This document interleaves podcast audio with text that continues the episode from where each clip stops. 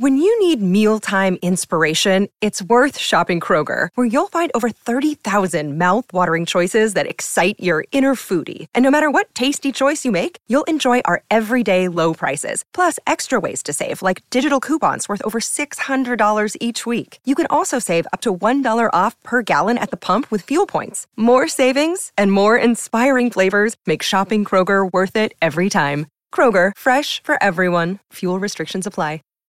Hello, friends. Welcome to the special Masters Edition of the Bacon Bets podcast. Yes, it's Masters Week.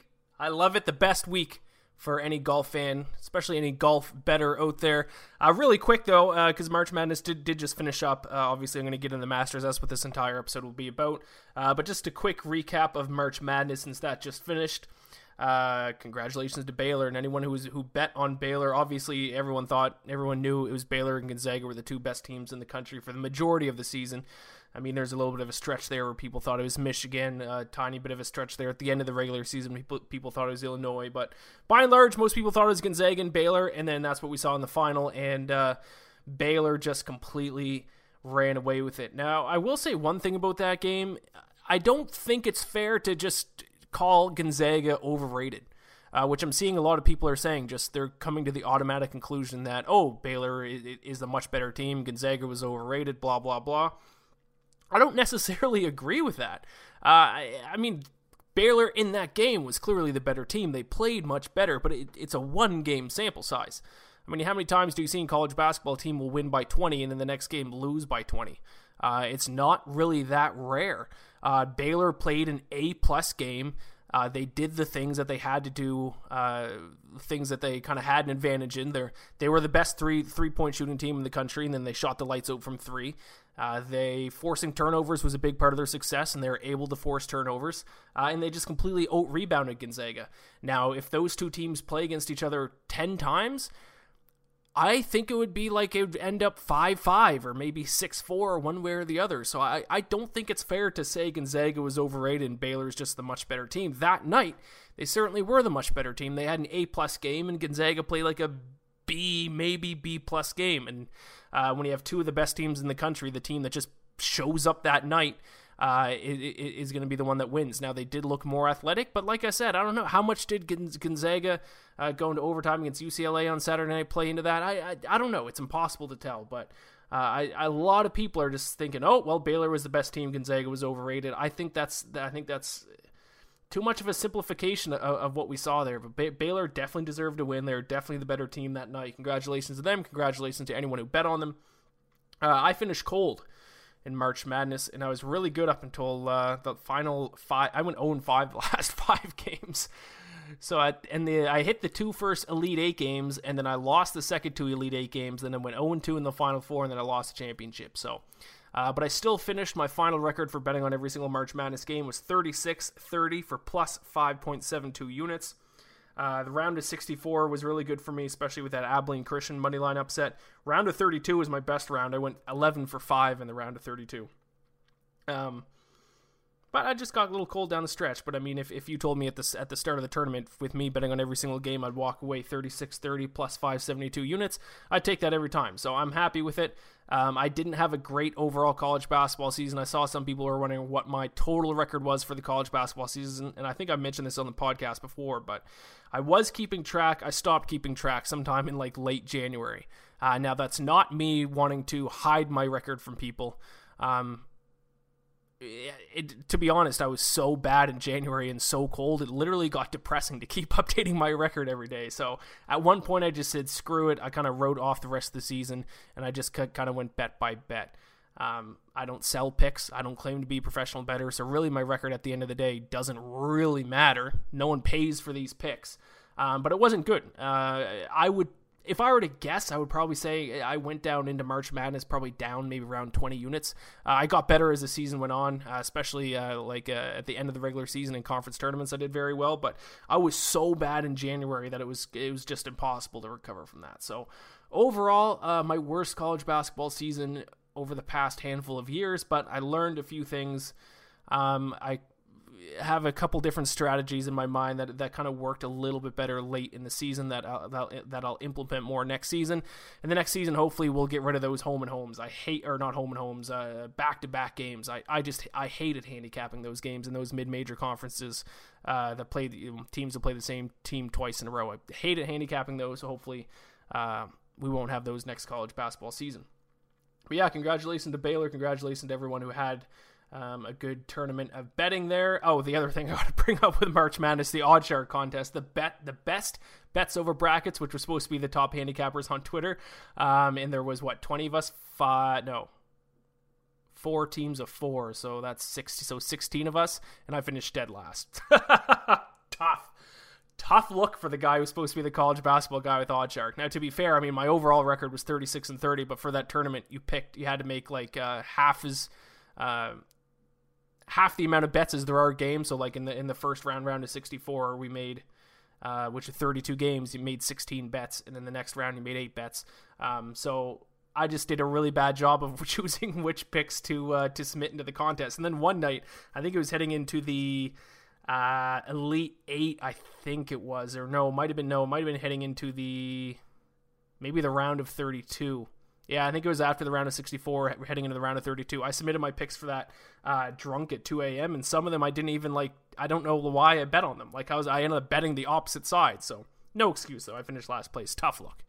Tough look. I, I did a bad job of picking what games to enter in the contest, but whatever. It is what it is. That's why the handicapping contests like that are kind of silly. For well, I, I don't want to say silly. Luck plays a little bit more of a factor because of how small the sample size of picks are that you submit. But whatever. Um, Team Andrew, when that sports gambling podcast guys tore it up, and they tore up the NFL Capper Cup as well. So shout out the sports gambling podcast guys. Um, yeah, they uh, they uh, they did it. I've never listened to their podcast to be completely honest. I don't very listen to really any other sports betting podcast, but I'm sure they're great. The guys seem absolutely great guys. They've crushed both contests uh, that, that, that they've entered in with OddsShark. So uh, a lot of respect for those guys. Congrats to them. Anything else I need to talk about college basketball?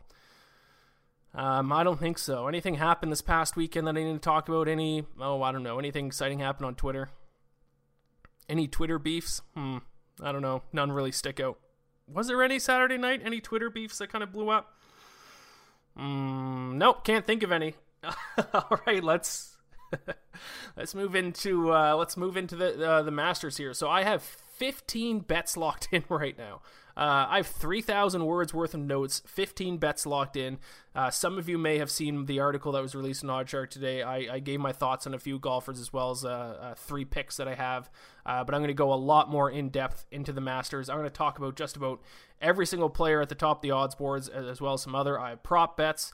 Um, I've uh, to miss the cut bets. And like I said, I have opinions about a ton of. I have a ton of notes here in front of me. So uh, right before we get into that, be sure to subscribe if you're not if you haven't already. Oh, by the way, I didn't release an episode last week. I think last week was the first week uh, that I've missed since I started this podcast back in last August. Uh, but I, I mean, I, I, I, was so swamped with March Madness stuff and the MLB season starting, um, and all all the picks that I had for um, March Madness were out on guys and bets anyway, so I didn't really have a ton to talk about. Uh, the PGA Tour tournament was the Valero Texas Open. It wasn't really anything significant.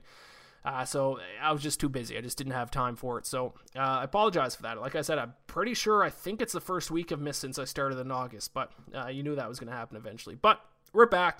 Big Masters episode. I'm gonna start getting into some Major League Baseball probably next week, but I need to wait for a little bit. I went, I've, I think I made like four picks on opening day just for shits and giggles, and I think I'm, I went 0 4. So I need some stats to kind of base this off of instead of just random arbitrary things and stats that are a year old and stuff like that. So uh, yeah, subscribe to the podcast if you, if you haven't already. Rate it if you have a couple seconds. That helps us out a lot in the rankings. Review it. Uh, if you have uh, 30 more seconds, that helps us out even more. Donation link is in the description if you're feeling generous. If I've uh, if you've enjoyed the free content, if I've uh, helped you win any money in the past, uh, link is in the description for that. Maybe if you hit a big bet on Abilene Christian, I think I already talked about Abilene Christian. I think I've had recorded the podcast since then. Yeah, I have. So no sense diving into that. Um, I don't really deserve to after going finishing the tournament 0 for 5 either, anyways. But enough of that. It's Masters Week. Let's get into it. Let's get into the April 7th episode of the Bacon Bets podcast.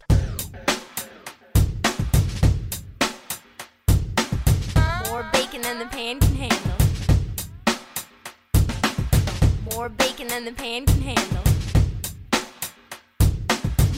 More bacon than the pan can handle. More bacon than the pan can handle. All right, Utility man. let's get into it. Wow.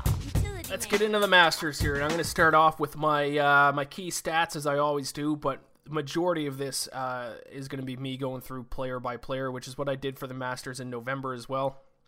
With it, usually for for my golf breakdowns, I usually just give out. Uh, uh, my thoughts on the players that I'm betting on, but since uh, the Masters is so big and I got I have so many people DMing me wanting uh, wanting my suggestions on like Masters pools and and uh, uh, different bets like that, uh, daily fantasy lineups, things like that. For the for the for the Masters, I like to go through player by player uh, and give my thoughts. So then you can kind of use that information. Use use it how you will. Fade me. Uh, back.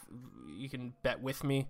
Um, there are some players I'm not necessarily betting on, but guys that I like that maybe you can use in in some kind of Masters pool or in a daily fantasy lineup.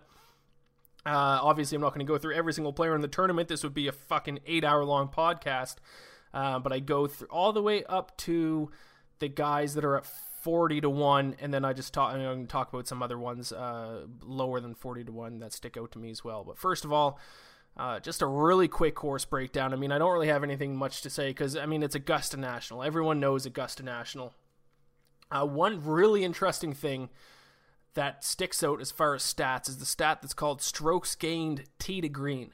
Now, I don't normally give this stat out as a key stat because it's kind of just overarching. I mean, it, it, it literally looks at every single thing except for putting combined into one stat. So I like to get at least a little bit more specific with my stats uh, that I recommend. But the reason why I recommend looking at strokes gained tee to green for the Masters is eight of the last nine winners at the Masters were in the top 10 in strokes gained tee to green heading into the week.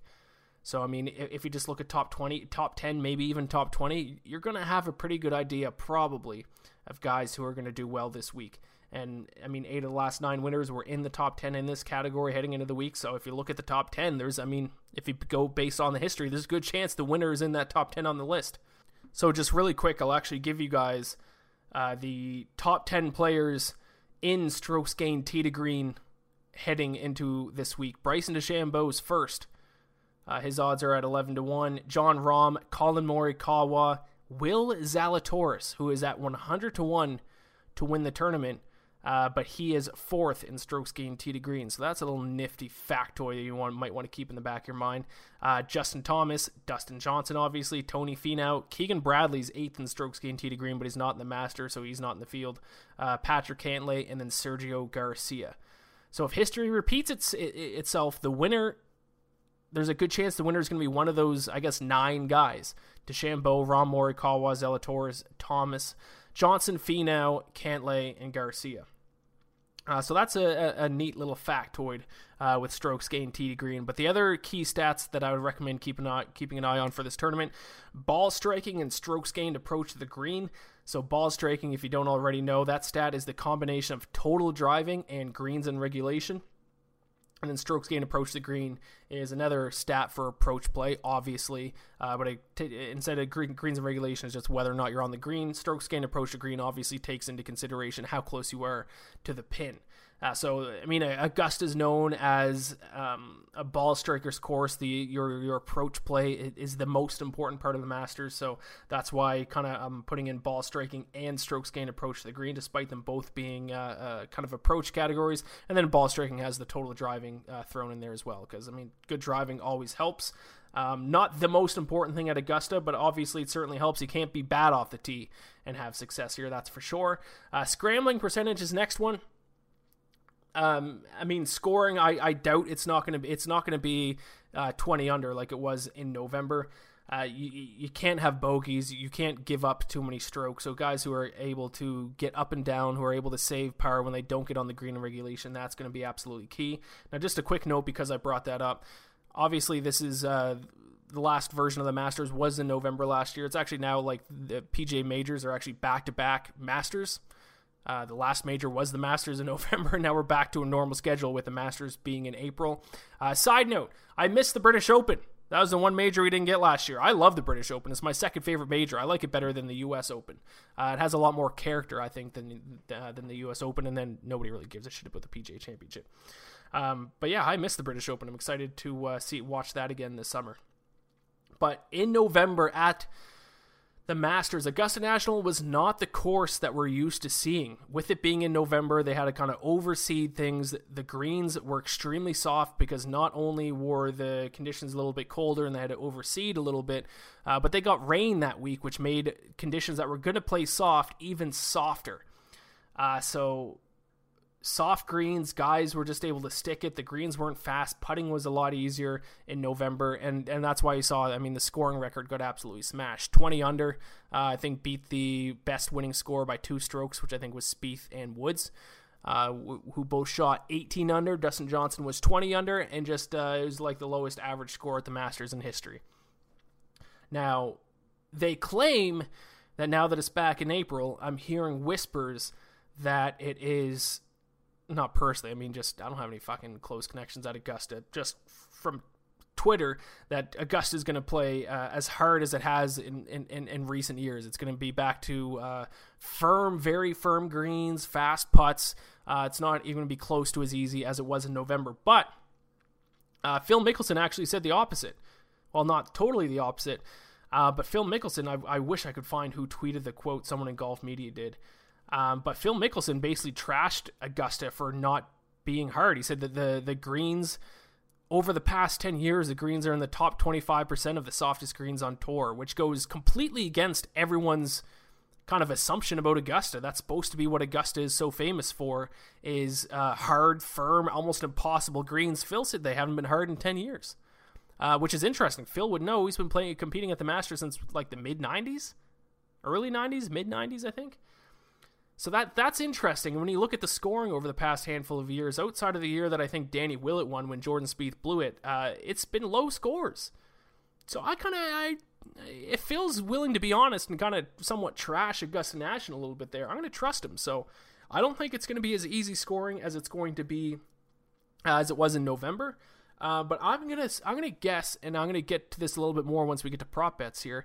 I think the winning score is going to be around 13, 14, maybe even 15 under uh, this year. So keep an eye on that because, like I said, a ton of people in golf media are saying that Augusta looks absolutely treacherous this year. Uh, but Phil kind of came out and said the, said the opposite, said it hasn't been.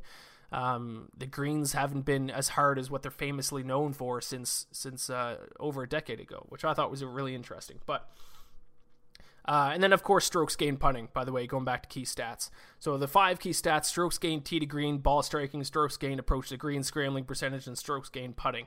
Now, you might notice none of those are as specific as, as in some events. I get really down to the nitty gritty, but that's kind of what Augusta National is all about. Yes, you have to have a good approach play. Yes, you have to be a good putter, but you really need to be good everywhere. I mean, that's why this is uh, the most famous major in the most famous tournament in all of golf. It's it's a very difficult golf course. You can't be bad anywhere. So it kind of forces us to look at more overarching general stats instead of being able to key on some very specific ones. Now I did throw a sixth key stat in here. I usually give out five, but another one you might want to look at is par five scoring. Uh, par fives very important at Augusta National. All the winners in past years have done very well in the par fives. The par fours are so hard to score on that you have to take advantage of the par fives to win. Uh, so taking a peek at par five uh, scoring average is, uh, I would recommend that as well. Uh, so that's all I really have as far as a course preview here. So, like I said, what I'm going to do, I'm going to go through all the top guys, player by player. I'm going to give you my thoughts on all of them. That way, you can take that information and put it towards, you know, whatever pool or contest you're entering. Or if you think I'm wrong, then go against me. Whatever. but I have kind of dug deep in uh, all the top guys here, and I and I got uh, some thoughts on most of them. Um, now, I will say right before I get into it, because I'm about to go on a very long winded rant about a bunch of players. If you only care about my, what my picks are, you don't care about the reason, you don't want to hear me rant, blah, blah, blah, I don't really blame you. Uh, just check the description. I'll put in the timestamp when I recap my picks, and at the end of the podcast, I'll just quickly list all 15 bets uh, that I have locked in for right now. By the way, I'll have a 16th bet as well. It'll be a, a, tournament matchup, which I'll give out on guys and bets on Thursday. So I'm going to have 16 bets before I even look at three ball bets for Thursday. It's going to be hectic. Um, but let's start. I'm going in order of the odds list. So I'm going to start at the at, at the top of the odds list. I'm going to work my way through. When I get to a guy that I'm going to be betting on, I'll obviously say that. Uh, but let's start at the top. Dustin Johnson. He's the betting favorite. And by the way, I, am looking at Bovada for the odds, which is Bodog if you're uh, outside of the U.S. Uh, so those are the odds I, I'm referencing here. Dustin Johnson, betting favorite right now at 9 to 1 at Bovada. I don't like him at all, and I would not recommend betting on Dustin Johnson this week. He's 148th in strokes gained putting. That's a big concern in my opinion. I don't think you can win at the Masters being 148th in strokes gained putting. Now, he kind of got away with it in November because, like I said, the conditions were soft, and he's so good with his approach play that he was able to stick a lot of shots closer to the pin than what he normally could at Augusta. Uh, so I think it was a perfect storm. Well, not really. I mean, he's still, I mean, he's the number one golfer in the world. Um, but I think the kind of soft conditions gave him a bigger edge than what he would normally have at Augusta. And also another reason why I don't like him as a favorite, he's not in good form. Didn't advance from what was really the worst group in the match play tournament there a couple weeks ago. It's he should be embarrassed that he didn't win that group. Fucking Bobby MacIntyre, who I'm now a fan of because he's Scottish and he's a lefty, um, is the only advance from that group. Dustin Johnson not winning that group is a big red flag. Uh, he's T48 at the Players Championship, T54 at the WGC Workday Championship. So, I mean, I get why he's the favorite. He's the number one golfer in the world, and he would just won this event five months ago. But if you kind of look at some more underlying things, there are red flags there. The putting is a concern. His recent form is a concern. Um, could he win? Absolutely. But with how stacked this field is and how much value there are in other guys, for him to be at nine to one, not bettable in my opinion, and I may even fade him in some round by round bets and some three ball bets, but we'll we'll see what I do there. But I will definitely not be betting on Dustin Johnson nine to one, and I wouldn't recommend you do either. Bryson DeChambeau is next on the odds list, eleven to one. Now, actually, I have like a little Bryson DeChambeau rant here. I have more notes about him because it's a very interesting case with Bryson DeChambeau, and I think I've figured him out because for the past year, a little bit over a year, ever since he kind of took on this new style of play where he's all bulked up and he hits the ball a quarter mile, I've been on the wrong end of betting on him. When I bet on him, he sucks. When I bet against him, he's awesome. But I think it's because I've been thinking about him the opposite way that I should be. So uh, this does relate to the Masters, but this is kind of something I've realized over the past couple weeks, and now I just have the chance to. I want to rant about Bryson DeChambeau. So I and I think it's a little bit of a unique take. So the short version is I'm not betting on him at Augusta. I'm pretty sure I did bet on him in some capacity in the no- November version of the tournament, and he sucked. He was absolutely terrible. But the way I've been thinking about Bryson is that court. I thought like courses where you can use your length to your advantage, where you can cut off dog legs, where you can give yourself short shots into the greens that no one else are are, are going to be able to reach. Those are the courses where he'll excel. Courses where even if he does miss the fairway, the rough isn't so bad that he'll be that he'll suffer from it. He'll be, he'll be so much further up than the rest of the field, it won't matter. Um, that's why if you follow that theory, in he'd be theoretically be perfect for Augusta because they have a lot of the holes where he can cut off with his distance, where he'll be 50 yards further than everyone else. The rough isn't all that bad, so even if he misses the fairway on the long drives, it won't hurt him. But what I've realized now, or at least my theory, is that it should actually be the opposite. There's an aspect to his game that isn't really talked about anymore. Everyone's so focused on his driving distance and everyone's focused on that putting form that he has, that straight arm putting form. Some people think it should be illegal. It's not, so fair play to him. People forget that Bryson DeChambeau had all of his irons and wedges are the same length, which was always the big story when it first came out on the scene, but now kind of the driving and the putting has kind of overtaken it. And I think some people forget about this. And I was watching, it was an event, I forget which event it was. I think it was a month or so ago, maybe a little bit longer and uh, this was brought up with Rory McIlroy. Rory McIlroy was doing a post-round interview, and he said something that that was very interesting, something that I hadn't thought before, and it kind of went unnoticed. The comment did, um, but like I said, I thought it was fascinating. And what he said is where DeChambeau's biggest advantage is is actually out of deep rough. And it's because his wedges are so much longer than everyone else's that he can get so much more speed on his swings with his wedges which gives him a massive advantage hitting it out of deep rough. Other guys physically can't produce as much speed with their short wedges, so they struggle a lot more out of deep rough. Because uh, for those of you that aren't golfers, um, the shorter that your club is, like the shorter, like um, Your driver is your longest club. Your three wood's a little bit shorter, like a hybrid or a long iron's a little bit shorter. And then as you work your way down, nine, eight, seven, five, four, three, two, one, down. Well, not two, one. Well, as you work your way the opposite way, I should say, three, five, six, seven, eight, nine wedges, your clubs get shorter. So when guys are, are, are hitting out of the rough uh, with their wedges, like a, a pitching wedge, sand wedge, lob wedge, those clubs are fairly short. But with DeChambeau, those clubs are the same size as they're all what? Same size as what a six iron or a seven iron, I believe. It's one of the two. I think six. I think all his clubs are the length the length of a six iron. When you look at the physics of it, because his wedges are the length of a six iron, and like I said, might be seven. I might be one club off there. He's able to generate more speed with it, so he's able to hit out of those deep, rough areas way better than anyone else. So I used to avoid betting on Bryson DeChambeau at courses where there was deep rough because I figured, oh, he hits it long, but he's not so accurate. He's going to get in the deep rough, and then it, the length is kind of null and void. It's actually the opposite. The courses where there's deep rough is actually where he has his advantages, and that's why last year at the U.S. Open, which is that winged foot, that was the big thing about winged foot was how deep and treacherous the rough is. It has legendary rough at winged foot. I did not bet on him at winged foot. I faded him at winged foot, and then he ran away with it. I think he was the only guy to be under par, and he won. And then I looked at Augusta and I thought, well, the rough isn't that long, so he's not going to have an issue with it. So even if he misses the fairway in his long drives, he'll still be able to play well. And not and not that he, he won't play well, he still has a very good chance, but uh, the deep rough actually gives him an advantage on other players because of the, the length of his wedges. Augusta doesn't have a deep rough, so he doesn't have that advantage. So I need to start looking to bet on Bryson at those courses that, that are supposed to be have deep and treacherous rough like a US Open. So my opinions change on, and it makes sense because, like I said, when I've bet on DeChambeau, he's been bad. When I've bet against him, he's been good. So I have to flip my thinking about DeChambeau. So that was basically a long-winded way to say I'm not betting on him. I'm not betting on him at, at, Augusta. You think, oh, he can cut off these these uh, dog legs and everything, but uh, yeah, he's going to have shorter shots into the green. Um, but he doesn't have that advantage in the rough because the rough at Augusta is really not all that bad.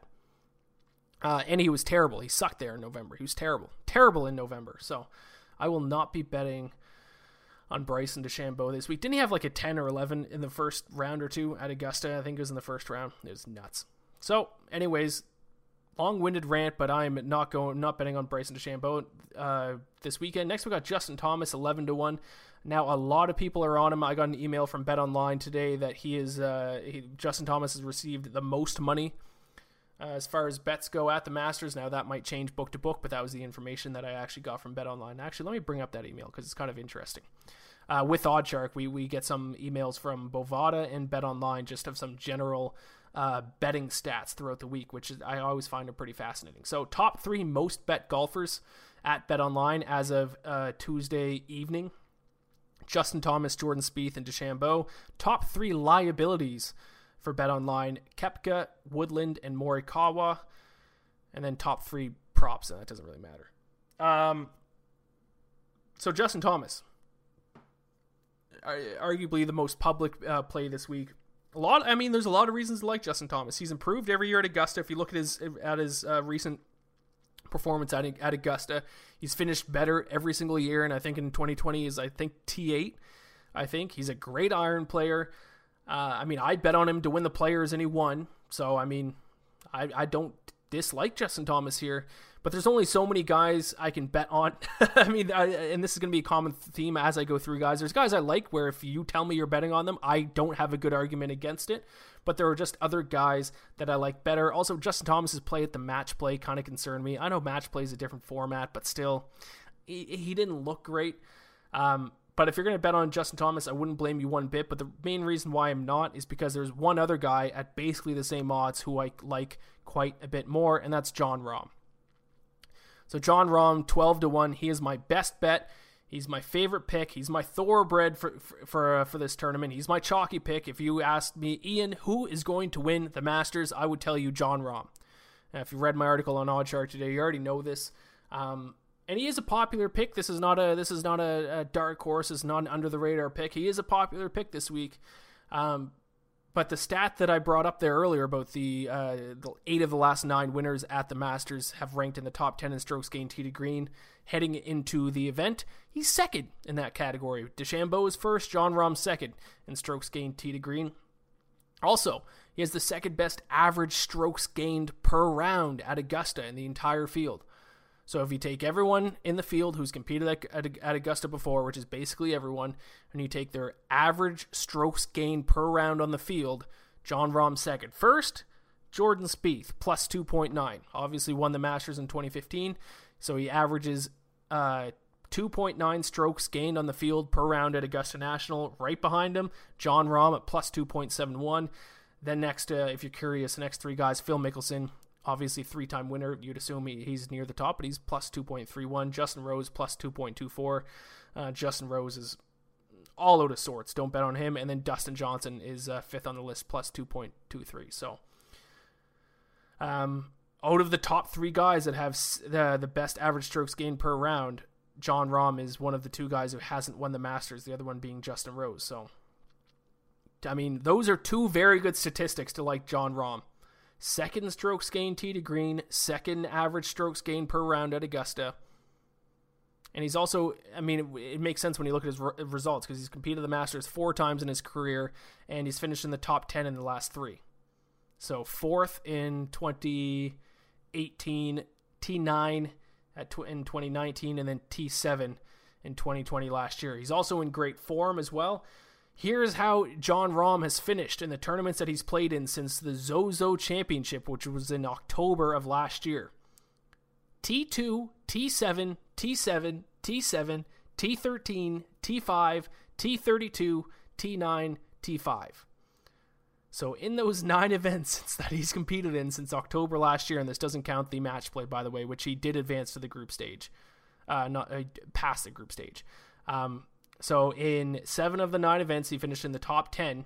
And the other two that he didn't finish in the top 10 was a T13, which is just outside the top 10. And then his terrible performance this year was a T32. His big outlier bad tournament was a T32. So great form. He just doesn't have a win this year. Um, also, he just had a kid, which is like an old adage in, in golf betting. Uh, you you want to bet on guys who just had kids, and I mean, I'm I'm definitely not. That's not a main reason why I'm betting on him, but it kind of makes sense when you think about it. And you, you guys know me; I don't like arbitrary stuff, stuff that you can't really measure. Um, but I mean, when you th- I mean, what's an advantage for a golfer mentally to kind of have their mind clear and not really worry about messing up, not really worry about winning. And after you have a kid, I mean, I I don't have a kid, so I I don't know. I'm just going off what other people say. Uh, their mind isn't really on winning. I, I don't want to say they don't care as much, but I think having a kid kind of would be at the front of your mind over um, winning a golf tournament. Now, once again, I don't have a kid. I can't speak to that. Maybe Jon Rahm's different, and the only thing he cares about in the world is winning the Masters. Now, you would think, oh, he's he wouldn't be as motivated because he doesn't really care. I would say it's actually an advantage. I would say that not caring about losing lets allows you to kind of swing a little bit more freely. Like I said, it's an old golf adage. Uh, this is not just my own opinion; it's kind of a, a, known thing in golf to to bet on guys right after they have a kid. And I think it, if it has to do with anything, it has to do with swinging more freely and not really uh, being too concerned about the result. And I think that only helps you in golf, uh, especially for a guy like Jon Rahm, who's kind of runs hot and a guy whose emotions have got the best of him in the past. If he can kind of take that pressure on himself and put it to the back of his mind, I think that'll do nothing but help him. So, a lot of things to like about Jon Rahm this week. So he's he's my favorite pick, my best pick. I'm taking him to win at 12 to 1. Uh, his other odds top 5, top 10, top 20. I think I mean top 5 at 2 to 1. I think that's that's a ripoff. Top 10 minus 110 to finish top 10 at a major minus 110. I don't like those odds at all. So I'm just going to ride on him to win at 12 to 1. Uh, Jordan Spieth, 12 to 1. I mean, great story. He dominated Augusta in the past. Like I said, he is the, he is the best average strokes gained per round at Augusta. Uh, he would be a fun guy to, to watch win. He won last week. Now, I will say the Valero Texas Open was a very weak field. He was the betting favorite, so it wasn't kind of a big shock for him to win. Uh, I think he's overvalued at 12 to 1, though. Uh, I think, I mean, I, I, I love that Jordan Spieth is back. I love classic Jordan Spieth. When he's on, there's very few golfers that are as fun to watch as him. But 12 to 1, I think that's at the Masters, at, at you know, a, a, tournament that has this stacked of a field. I think that's a little ambitious. I think he more deserved to be around 20 to 1, maybe 25 to 1. I think 12 to 1's a li- kind of crazy. I think that's a little bit of an overreaction. So I if you told me you were on Spieth, I wouldn't argue against it too much. I mean, th- there are a lot of things to like about Spieth obviously. Great history at the course, fantastic form, coming off a win. Uh, I think 12 to 1's a little ambitious though. I think I need to see a little bit more from Spieth uh, to bet on him at 12 to 1. Uh, Rory McIlroy, 18 to 1. Kind of crazy to see Rory at this price. Um, and then not only see that him at this price, but not even think about taking him. Uh, but he's been playing the worst golf, I think, in his career, and he's very vocal about it. And in my opinion, when a guy is admitting that his game is not in a good place, that's a massive red flag because that means not only is he not playing well, but he doesn't have any confidence either. If he knows he's not playing well, if he's admitting that he's not playing well, I mean, where's your confidence? And you need confidence to, win a major. So you almost have to lie to yourself at some points. And he's he said he he tried to change his swing a little bit. He got uh, the whole Bryson DeChambeau hitting it a quarter mile. He wanted to try to speed up his swing as well to match, and he said it kind of threw his swing all out of sorts. Um, and now he doesn't have any confidence. So I don't know if he needs to take a break. I don't know. I don't know. And he also says he's like not quite as motivated either. But maybe that'll change. I mean, this is a major after all. Uh, but he has missed the cut in two of his last five starts, which is just unheard of for Rory. So I'm placing him in the category of if he wins, I'll be happy enough that it, even though it means I lost my bets, uh, because I would love to see him win. I'd love to see him get it, get the career Grand Slam. Uh, but I can't trust him with his game, with where his game is at right now, especially with him being at 18 to one. So I'm out on Rory McIlroy. Then we got Brooks Koepka, 22 to 1. Enticing price at 22 to 1, I'll be honest. But if you're going to bet on Brooks Koepka, you're going to run the risk of him having to withdraw due to his knee injury. So if you didn't know, Brooks has been battling a knee injury. I think it's the opposite knee than, than, than what he used to have issues with. Um, he hasn't competed in the past few weeks. I think he withdrew from the last tournament that he competed at, but he did. He won the waste the waste management. I think it was earlier this season, and he came like second or third in different tournaments. So when he does play, he has been playing well, which makes that twenty two to one price very very enticing. And he's played very well at the Masters in the past as well. But if you're gonna bet on him, there's a risk that his knee is too much for him to handle, and he has to withdraw after a round or two. Especially if he doesn't play well in the first round, he's probably just gonna withdraw right away. So. If you're fine with that risk and you realize that risk is there, and if you think he can play through it, 22 to 1 is a great price on Koepka. I'm not confident enough though cuz I we have no idea how how much that knee is actually bothering him. We have no idea. So, I'm not Brooks. I can't feel his knee. Uh, so I'm just going to go ahead and pass on Brooks Koepka 22 to 1. Patrick Cantlay 22 to 1. T9, T17 at the Masters last two years. He checks a lot of boxes when it comes to stuff you look for in a Masters winner. I have no problem with anyone taking Cantlay. I don't really have any counterpoints, but this is the same situation as my Thomas Rahm dilemma. There's another golfer that I like just a little bit more at the exact same price, and that guy is Xander Schauffele. Xander Schauffele. Uh, T2, T17 the last two years at the Masters, Xander is. So he was T17 with Cantlay in 2020, but he was T2 in 2019 when Tiger won. Uh, I mean, Xander and Cantlay are basically the same person. I mean, choose one to bet on. They're, they're basically the same guy. So Xander is a, not quite as good at uh, the approach play, at the kind of strokes gained tee to green, but he's a little bit of a better putter. So I kind of like that at, at, Augusta. I think putting is fairly important. So he's 14th in strokes gained tee to green. Cantlay's 8th, but Xander is 9th in strokes gained putting. Cantlay's 50th. So if you're deciding between which of the two guys to bet on, who do you want to bet on? The guy who has uh, who's a little bit better tee to green, or the guy who's a little bit better putting? I'm going to back the guy who's a little bit better putting. Xander is also sixth and par 5 scoring, 26th in strokes gained approach. His scrambling is kind of his one weakness, but he's still not bad. He's 64th in scrambling percentage. Also, I think we're getting a little bit better value on him because uh, he missed the cut at the Players. Uh, but in 2021 season, Xander has finished a fifth at the U.S. Open, and then he has a second, a T5, a T2, and a T2. So I mean, he's played very well this season, despite that one kind of hiccup at the Players Championship. Um, now I realize I, I bet on him. He fucked. What tournament did he fuck me in? Was it the Waste Management when when Brooks ended up winning?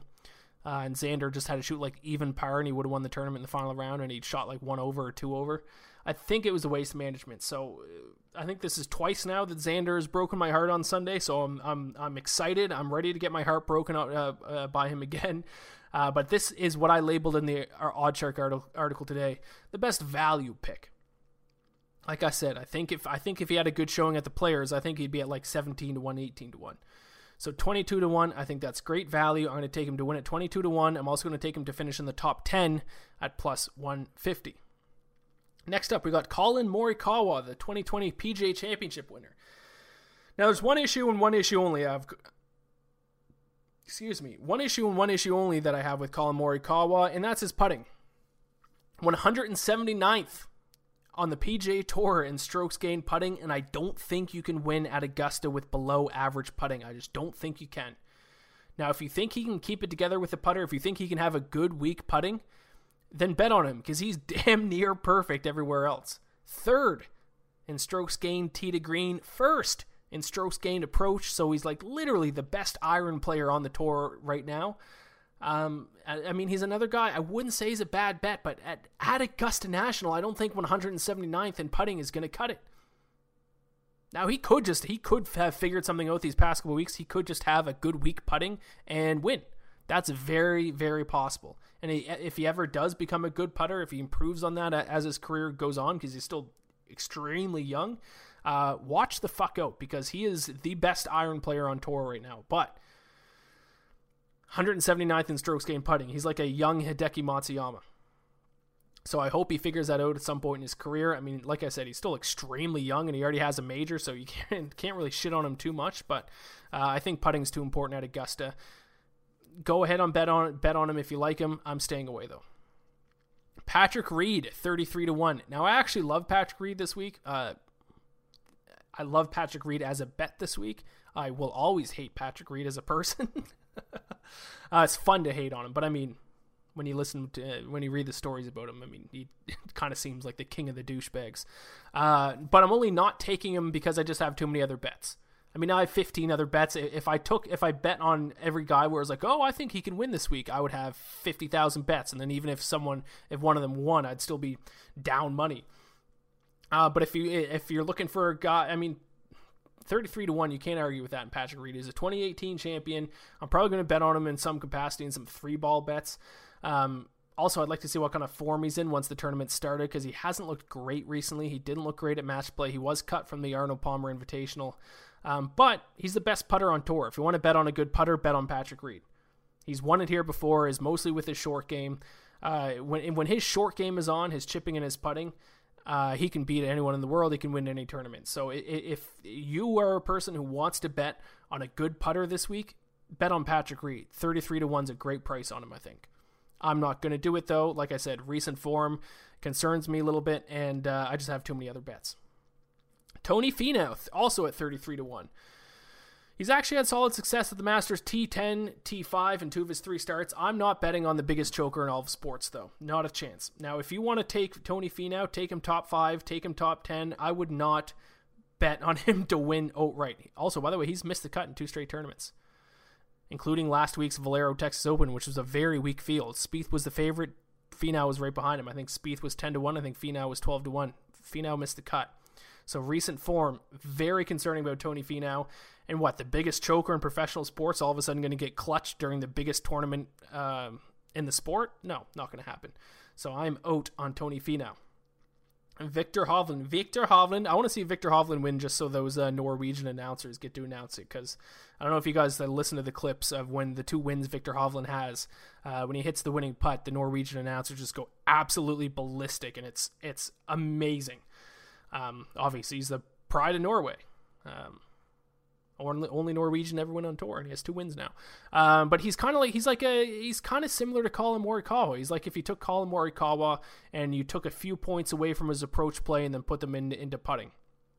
So he's slightly better, or he's slightly worse at uh, strokes gained, 11th in strokes gained tee to green compared to Morikawa, whatever he was second. But he's 90th in strokes gained putting. So still not a good putter. That's still his weak point, but better at putting than Morikawa. But Morikawa is better with approach play kind of makes sense that you have similar odds, slightly worse Hovland. I, I don't really have much to say about him. He's competed here once as an amateur. He's a top amateur, I think, or low amateur, I guess they call it. He was like T33 or something like that. Didn't compete last year in it. I, I would like to see a better price on Hovland. I think 33 to 1's too short. Uh, next up, we got Cameron Smith at 40 to 1. Now, there's there's a handful of guys at 40 to 1 that are all very, very interesting. Um, I mean, i am going to go through them in detail here, but Cameron Smith, Sung Im, Webb Simpson, and Daniel Berger all at 40 to 1. I think those might be the best bets on the board as far as getting a guy that's a little bit down on the odds list. 40 to 1, man, for, for any of these guys. So let's start with Cameron Smith. Very, very interesting play. I've seen a few smart golf bettors who I respect are on Cameron Smith this week, and for good reason. Great form recently. He has a fourth, a T11, T17 in his last three starts, so all top three finishes or uh, top 20 finishes. He finished T5 here in 2018, T2 here last November, so his two top five finishes already at the Masters. He's tied for first in par 5 scoring. He's tied for 19th in putting. Uh, he lacks a little bit with his ball striking. Um, he's not the best ball striker in the world, but he makes up for it with his putting, and he has a great track record here. So I, I can't hate anyone who's on Cameron Smith. It's a very good bet. But I run into the same situation like I ran into with Jon Rahm and Justin Thomas, and just like I ran into with Xander and Cantlay. there's just someone else at 40 to 1 that I like a little bit more, and that man is Sungjae Im. This is the one that I tweeted about on Monday night uh, that I said was my first bet locked in and that one of my followers would like it. Uh, shout out to that guy. I, I, don't remember his username, but he has uh, his avatar is a Photoshop of Sungjae Im uh, having the green jacket put on him by Tiger Woods, which I don't know why I find it so funny, but I, I find it fucking hilarious. Every time that guy replies to one of my my tweets, I chuckle at, at, at his profile picture. I, maybe it's just because I think Sungjae Im is just a random golfer to, for someone to be like a fanboy of. I love Sungjae Im, but it's just I don't know. I, I chuckle every time I see that Photoshop. I think he has a good chance though. He's my other pick. He's my third pick to win. I'm taking him at 40 to one. Uh, he's slowly gotten better in the in the past few weeks leading up to the Masters, which is always a good sign. So his last four starts, he went T28, T21, T17, T8. So an improvement every single week, trending in the right direction. Um, I mean, if it looks like math, if it's one of those math problems from when you're in second grade and they're like, here are four numbers, what would be the logical conclusion? What would be the fifth number? Well, T28, T21, T17, T8 sounds like a one to me. Let's go, baby! 40 to 1. I would be ecstatic if he pulls it off. Uh, T13 in ball striking, fantastic ball striker. He's 30th also in strokes gained putting, which has been a little bit of a weakness of his in the past, but he's putted a lot better this season, 30th in strokes gained putting. Um, so I'm going to take him to win. I'm going to take him to win at 40 to 1. I'm also going to take him to finish in the top 20 at minus 110. Uh, Webb Simpson, another 40 to 1 guy, another very interesting guy at 40 to 1. Um, he just does everything so well. Second scrambling, 13th in putting, 10th in par 5 scoring, T16 in ball striking. Now, his iron play has not been quite as good this season, as it has been in past years, which is why I think like he hasn't won yet this year. Um, and which is why I'm staying away from him. He's 85th in strokes gained approach, so that's a little bit of a concern for me. Um, but even though I mean I'm not on him, I still think he's a fantastic play at 40 to one. Um, he does have he he finished T five T five here in 2019, T10 last year in November. So he's played well recently at Augusta. He's so good in everywhere else that even though he's not a, a top tier ball striker so far this year, um, he can get it done. Uh, what did I say? 10th in par 5 scoring, 13th in putting, second scrambling. We gotta think Webb Simpson has value there, but I just, like I keep saying, I can't bet on everyone. I can't bet on everyone that I like. I had to narrow down. I like Sung Sungjae Im a little bit better at 40 to 1. So, but if you want to, if you like Webb a little bit better, please go ahead and bet on, bet, bet on him and best of luck. And then the other 40 to 1 guy uh, that I was looking at here Daniel Berger. Now, I've, I have a soft spot for Berger because he won the first event uh, coming out of the COVID break last year. I'll always remember that. I, I bet on him to win outright. That was one of my favorite uh, bets that I've ever hit. Um, he ranks near the top in almost every single stat. He already has a win in 2021. Uh, his one downside that m- might be he hasn't played at the Masters since 2018. Because uh, if I mean, if you're not a longtime golf fan, Daniel Berger was a very good golfer a handful of years ago. What was it? Five years ago. Six years ago, and then he kind of fell off a cliff, and then he had this recent resurgence. So he hasn't competed at the Masters since 2018, but he did have a T10 finish here in 2016. I do like Berger a lot. He's a guy where if he looks good on Thursday, if he looks good out of the gates, I may place a live bet on him. Um, but I have too many other bets. But I mean, like like I keep saying, man, if you're looking for uh, uh, like uh, someone who's down a little bit on on the odds board, I think these forty to one guys, Cameron Smith, Sungjae Im, Webb Simpson, Daniel Berger, I don't think you can go wrong with any of those guys. I really don't. Uh, so that's it for as far as uh, looking through kind of the top guys in the odds list. There are other guys that I wanted to bring up on the odds list that I will give very quick thoughts on. Hideki Matsuyama, 50 to 1. Do not bet on him. He can't sink a putt to save his life, and you're not going to win at Augusta not being able to putt. Matt Fitzpatrick at 50 to, 50 to 1 is very interesting. Four straight top 10 finishes. Uh, but he hasn't exactly performed well at Augusta recently. He did have a T7 finish here in 2016, but the past handful of years he makes the cut, but he's like in the 20s and the 30s. So, uh, but 50 to 1 is an interesting price on him. Garcia, Sergio Garcia, 50 to 1, another interesting. He is getting older, but he's, I mean, he's in good form. 10th in strokes gained tee to green this season. So he's in that magical top 10 of that magical stat. Uh, he's won here in the past, so he is interesting. Um, and then I'm just going to bring up the odds list and talk about some other guys here. And then I'm going to get into uh, my prop bets. Uh, two other guys that were, are they 50 to 1 or 55 to 1? 50 to 1. Tommy Fleetwood and Tyrrell Hatton. I mean, they're both head cases for kind of opposite reasons. Tommy Fleetwood, well, not opposite reasons, but different reasons. Tommy Fleetwood is like the English Tony Finau. He's one of the biggest chokers on tour, so I can't bet on him to win here. Tyrrell Hatton is a head case in the sense that if he hits a bad shot, he gets too pissed at himself and his game kind of falls apart. Not a good recipe for Augusta. But if I were to choose between the two, uh, Tyrrell Hatton at 50. If I choose a 50 to 1 guy, I'd probably go Matt Fitzpatrick. And then after that, Tyrrell Hatton. But I mean, a couple interesting options there at 50 to 1 as well. Adam Scott hasn't played enough recently, hasn't played well enough recently. Bubba Watson, 66 to 1. He's won it twice. He's a lefty. He knows how to play this course. Hard to argue too much. Jason Day, I don't think he's played enough. I don't think he's good in good enough form. Joaquin Niemann is a little bit of an interesting play at 66 to 1. Uh, great approach play player. Uh, what's he ranking here in putting? Joaquin Niemann ranks 37th in strokes gained putting. So I mean, now we're getting kind of into the the long shot guys. 66 to one to Joaquin Niemann. I don't hate that. That might be like a, a daily fantasy lineup kind of guy. If you're doing one of those pools where it's like groups, um, and you have to pick one per- person from each group, Niemann might be a guy in his group depending on who he's paired with that you might want to look at. Corey Conners, 80 to one, the Canadian out of respect for my Canadian brethren, I am going to take him top 20 at plus 190. 12th in strokes gained to green heading into this week, so just outside that magical top 10. T10 here last year, um, and heading into this uh, this event, he's finished third, seventh, and T14. So if you're looking for a long shot, Corey Conners 80 to 1, not a bad call. I'm going to take him to finish in the top 20 at plus 190. The other long shot that I that I or the long shot that I wrote about in my article today, if you didn't read that, is Brian Harman. Um, now I'm not betting on him to win. He's 100 to one to win. I'm not going to bet on him to win. I put him in as a long shot. I'm taking him to finish in the top 20 at plus 200. He finished third at the Players Championship, which was basically the unofficial fifth major. So if he can finish third at the Players, he can finish high at, at, at the Masters. Also, a thing about Brian Harman is he's a lefty. Uh, for those of you who don't know, and I don't think I've mentioned it yet, people say that Augusta National favors left-handed golfers. The reason why is because there are a lot of dog legs, and if you don't know what a dog leg is, it's uh, a hole that kind of has like a corner on it. Uh, like it goes straight for a little bit and then it diverts off into an angle, like the shape of a dog leg. Um, and a lot of the dog legs at Augusta National go from right to left. So usually, I don't want to say the majority of the time, but I would definitely say over half the time, dog legs are usually left to right.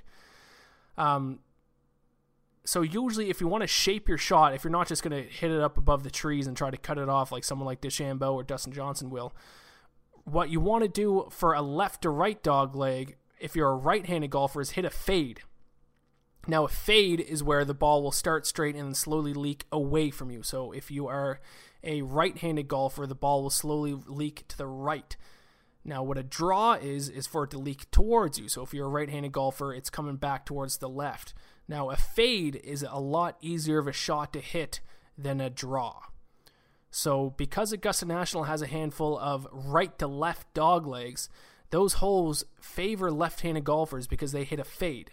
Because they're a left-handed golfer, they're standing on the right side of the ball, so they hit it and it leaks off to the left. Now, right-handed golfers have to hit a draw on those right to left dog legs. So a draw, like I said, is tougher to hit than a fade. Fades, and you can really fade a ball and, and really shape it.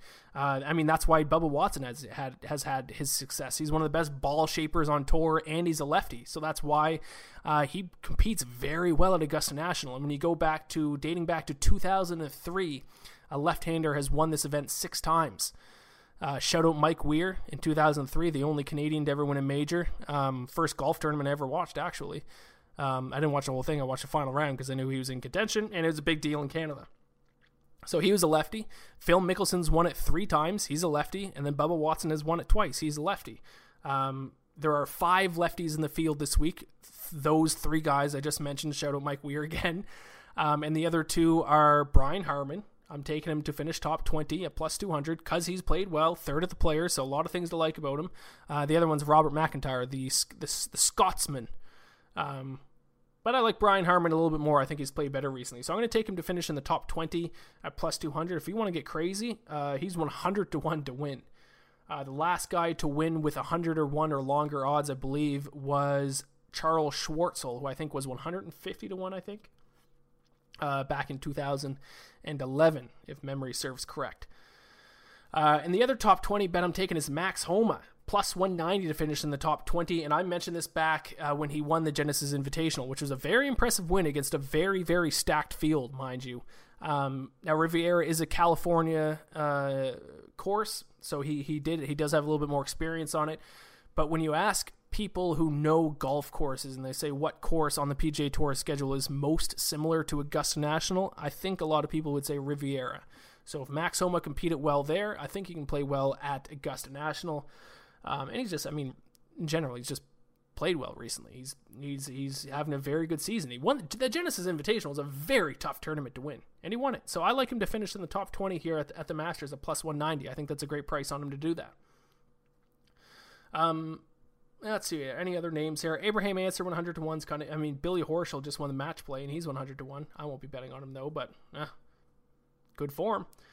Uh, Kuchar 100 to 1. He was kind of impressive at ma- match play, but uh, hasn't had a good season all around. Justin Rose is injured and has a lot of things wrong. No, no. Matt Wallace had a very good week last week at Valero Texas Open. He might be worth a look at like top 20 or something like that. Gary Woodland 125 to 1. That seems long for Gary Woodland. That's kind of interesting. I didn't notice that his odds were that long. Um, but yeah, there's no nobody really else that I uh, Shout out Mackenzie Hughes, 250 to 1. Second of third of uh, the three Canadians competing this week, with the last one being Mike Weir. Um, can they stop allowing Sandy Lyle to compete in the Masters, please? Is he taking someone's spot? If he's taking someone's spot, I don't know. I don't know how how it works. I don't know if if uh, former Masters champions that come back, all these old guys. I don't know if they're like a separate pool of guys who get invited, or if they're taking up someone else's spot. If they're taking up someone else's spot, someone needs to tell Sandy Lyle to fucking stop. How old is he? fucking poor Sandy Lyle. He's hilarious. He's out there in November and he had like uh, the suspenders on and everything. He's 63 years old, dude. Stop. Stop. Stop showing up, especially while well, if he's not taking up someone else's spot, then I don't give a shit. But if he's taking someone else's spot, stop. Same with Fred Couples. Stop. Larry Mize. Stop. Ian Woosnam, the Welshman. Stop. It's always worth a chuckle watching those old guys play the, the first couple rounds. Uh, oh my god, we're already up to an hour. Holy shit, I've been ranting and ranting and ranting, and I'm not even to the prop bets yet. All right, let's get into the props. Holy shit. I guess I can just talk for a long time about the Masters um, without without, without any breaks. That's that's tough. All right, let, uh, let's get to the props here, and then we'll wrap things up. And the props will be pretty quick. Okay, so we'll start off with two guys I'm betting on to miss the cut. I'm taking Francesco Molinari to miss the cut. He has not been himself ever since he choked away the 2019 Masters. He looked like he was kind of back there for a little bit earlier this season, but then he looked terrible in this past couple tournaments and missed the cut in both of them. Um, I bet on him and won, and then he shot. He was like eight over when he missed the cut. So he, has been terrible. He's going to be, uh, in the words words of Sam Darnold, he's going to be seeing ghosts uh, of his absolute collapse in 2019 this week. I'm going to take him to miss the cut at plus 110. Also going to take Matthew Wolff to miss the cut at plus 150. Shout out to the guy on Twitter who's obsessed with betting on Matthew Wolff. Uh, I want to actually give him a shout out here because I think um, at losing golf bets power fade. Um, he is a golf bettor. He's not a um, he's not a uh, tout, which I respect. He doesn't sell his picks, um, but he puts out his picks, put, puts his reasoning behind them, and uh, I think he's a good uh, uh follow if you're a golf bettor. So shout out that guy. He's obsessed with betting on Matthew Wolff. I think he's finally stopped betting on him the past couple weeks. Um, but Matthew Wolff's been all out of sorts. He actually looked decent at match play. He looked decent there. Um, but he's he's apparently having some mental issues and and his game's all out of sorts and I think he's losing confidence in that little hitch swing that he has. So I'm going to take him to miss the cut at plus 150 as well. So Molinari miss the cut at plus 110, Wolff to miss the cut at plus 150. Will there be a hole in one? Yes, at minus 175. And going back to this bet almost out of spite. Uh, so, if those of you didn't listen in November, I was all about this bet. I think I might have called it the lock of the tournament because of the pin placement that they have on 16 on Sunday.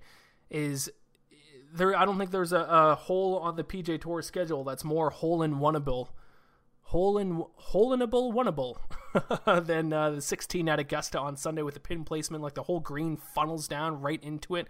Almost every year, you have at least one hole in one on Sunday in that hole. Uh, and then in November, like Saturday night, they're like, yeah, we're not going to use that pin placement on Sunday this year. What the fuck? That completely fucked me because like my whole bet was based on uh, the pin placement on Sunday in 16, and then like last second they're like, no, nah, we're not going to use that pin placement, and they've used that pin placement every year for as long as far back as I remember.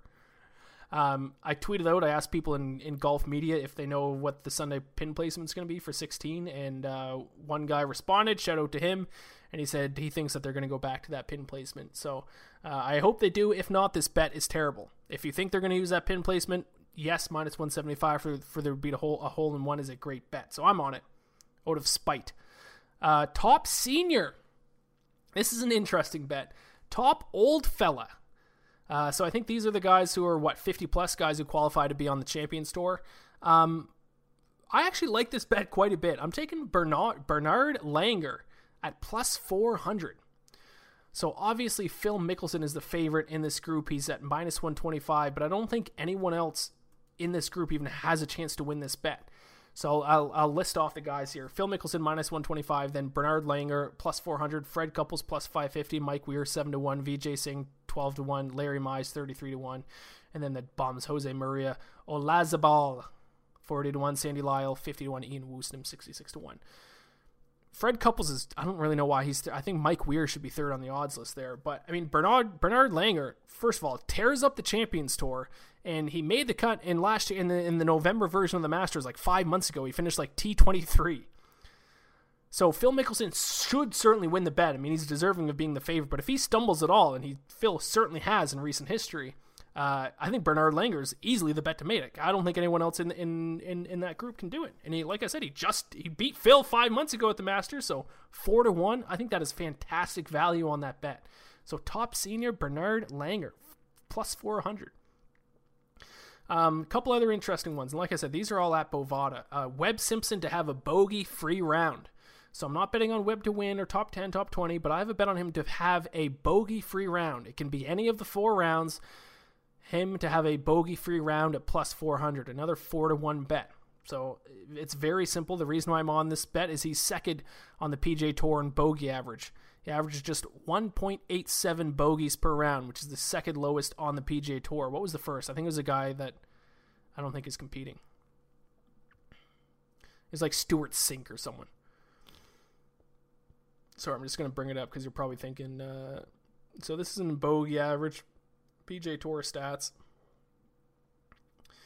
And my internet wants to be slow, of course, because I'm recording a podcast, and I and I would ideally not like have any dead air. So uh, I click bogey average, and now my internet's going to be as slow as it has been all day, which is just fucking perfect.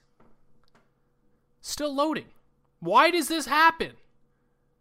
I haven't had a page load this slow in three months, And now I'm having a time sensitive while recording a podcast and my internet shits the bed. What the fuck is going on? Here it is, finally. Jesus, Russell Henley is for some reason has the has the fewest uh, bogeys on on tour. Is he even in this event? I don't think so. No. So Webb Simpson four to one. I think that's a great price for the guy who's uh, the second best. Uh, well, in the field, he has the uh, he has the lowest bogey average. Um, unbelievable. Lowest round score. I'm going under 65 and a half minus 130. I think someone's going to, so that would be, so under, so 65, uh, 65 would be seven under. So someone just has to shoot seven under, minus 130. I think someone's going to go extremely low one of their rounds. Um, I, I don't like I said at the top of the podcast. I'm not 100% sure if I'm sold that the, Augusta is going to be as treacherous as people are saying. I'm going to tend to believe Phil who says that the greens haven't been firm uh, in 10 years. And if they're soft greens, someone's going to shoot at least seven under. So I love that bet. And my final prop bet, and someone asked me on Twitter, they wanted my whale pick of the tournament. This is it. This is my best bet of the tournament. If you're looking for a minus 110 bet, this is my best bet. This is what I think this is a, uh, as close to a lock at a minus 110 number that you can get obviously gamble responsibly. Don't just take my advice and put way more money than you're comfortable on. But I love this bet. It's at Bovada, at Bodog, winning score. So the final full tournament winning score under 278 and a half. Now under 270, so that would mean it would have to be at least 10 under. I think. Let me double check the math on that. So 72 times 4 is 288. So 278 it would yeah, so 10 under would have to be the winning score. That seems like an absolute no brainer. Four of the last six were under this, which kind of proves Phil's theory right. So I'm kind of backing Phil on this one. If Phil is right and that the greens aren't as soft as they used to be a decade ago, I think this will be. I think this will easily win. Like I said, I think the winning score is going to be around 14 under. I don't think it's going to be as crazy as this past November, where the winning score was 20 under. Um, but let's go back. So 20 under in November, Tiger Woods in 2019 was 13 under. Patrick Reed 15 under. Sergio Garcia was 9 under, so he would have missed this bet by one. Danny Willett 5 under, but then we're back to 18 under for Jordan Spieth in 2015. Uh, 8 under for Bubba Watson in 2014, so that would have missed by two. Adam Scott in 2013, 9 under, that would have missed by two. And then the four before that, 10 under, 14 under, 16 under, and 12 under. So dating back to 2009 when Angel Cabrera won, uh, one, two, three, four, five, six, seven. One, two, three, four. Seven and four over the last nine years. I think that, so if you take out the November one, that'd be six out of four over the last 10 April Masters. So that's a 60% hit. I believe in Phil saying that uh, the greens are softer than they were over a decade ago, which is where you're seeing a lot more of those higher scores win. Um, so under under one under two seventy eight and a half at minus one ten, which would be the winning score would have to be double digits, would be have to be ten under or better. That is my whale play lock of the millennium. Not actually lock of the millennium because it's sports. Anything can happen. Weird things happen. Who knows what will happen? But this is my lock. Winning score under 278 and a half. Let's end on that note. This podcast has gone on way longer than I thought it would. Uh, I didn't think I could ramble about uh, a golf tournament for an hour, but here we are. I don't have anything else to add. Best of luck. I mean, I've oh, I'll, I got to recap my picks. Sorry. So, if those of you didn't want to listen to me ramble for an hour, I will now recap recap all 15 bets. Here we go. Jon Rahm to win, 12 to 1. Xander Schauffele to win, 22 to 1. Xander Schauffele to finish in the top 10, plus 150. Sungjae Im, the South Korean, to win 40 to 1. Sungjae Im to finish in the top 20 minus 110. Brian Harman top 20 plus 200. Max Homa top 20 plus 190. Corey Conners, top 20 plus 190. I'm now going on to the props. Francesco Molinari to miss the cut plus 110. Shout out Francesco Greco. Matthew Wolff to miss the cut plus 150. Will there be a hole in one? Yes, minus 175. Top senior, Bernard Langer, plus 400. Webb Simpson to have a bogey free round, plus 400. Lowest round score under 65 and a half, minus 130. Winning score for the full tournament under 278 and a half, minus 110. That's 15 bets, isn't it? One, two, three, four, five, six, seven, eight, nine, ten, and then the five outrights. Yep. And then I will have a 16th bet on Thursday or on Wednesday on Guys and Bets. I'll probably uh, find out my best, my favorite tournament matchup and bet that. So I will have 16 bets, and then keep an eye on my Twitter timeline. I'll tweet out some three ball bets for the first round. So heading into Thursday, I'm probably gonna have 20 bets locked in if I do four three ball bets. So saddle up. It's gonna be a ride. Love Masters Week. It's fantastic. Can't wait. I have nothing else to say. Subscribe to the podcast if you haven't already. Please do that. Please rate it if you have a couple seconds. Review it if you have a couple more seconds. Donation link is in the description if you feel like donating through PayPal, if you've enjoyed the free content, if I've ever helped you win some money, that option is there for you as well. That's all I got for you. Enjoy the Masters. Best of luck with your bets. I love you all, and I'll talk to you all next week. Save big on brunch for mom, all in the Kroger app. Get 16 ounce packs of flavorful Angus 90% lean ground sirloin for $4.99 each with a digital coupon. Then buy two get two free on 12 packs of delicious Coca Cola, Pepsi, or 7UP, all with your card. Shop these deals at your local Kroger, less than five miles away. Or tap the screen now to download the Kroger app to save big today. Kroger, fresh for everyone. Prices and product availability subject to change. Restrictions apply. See site for details.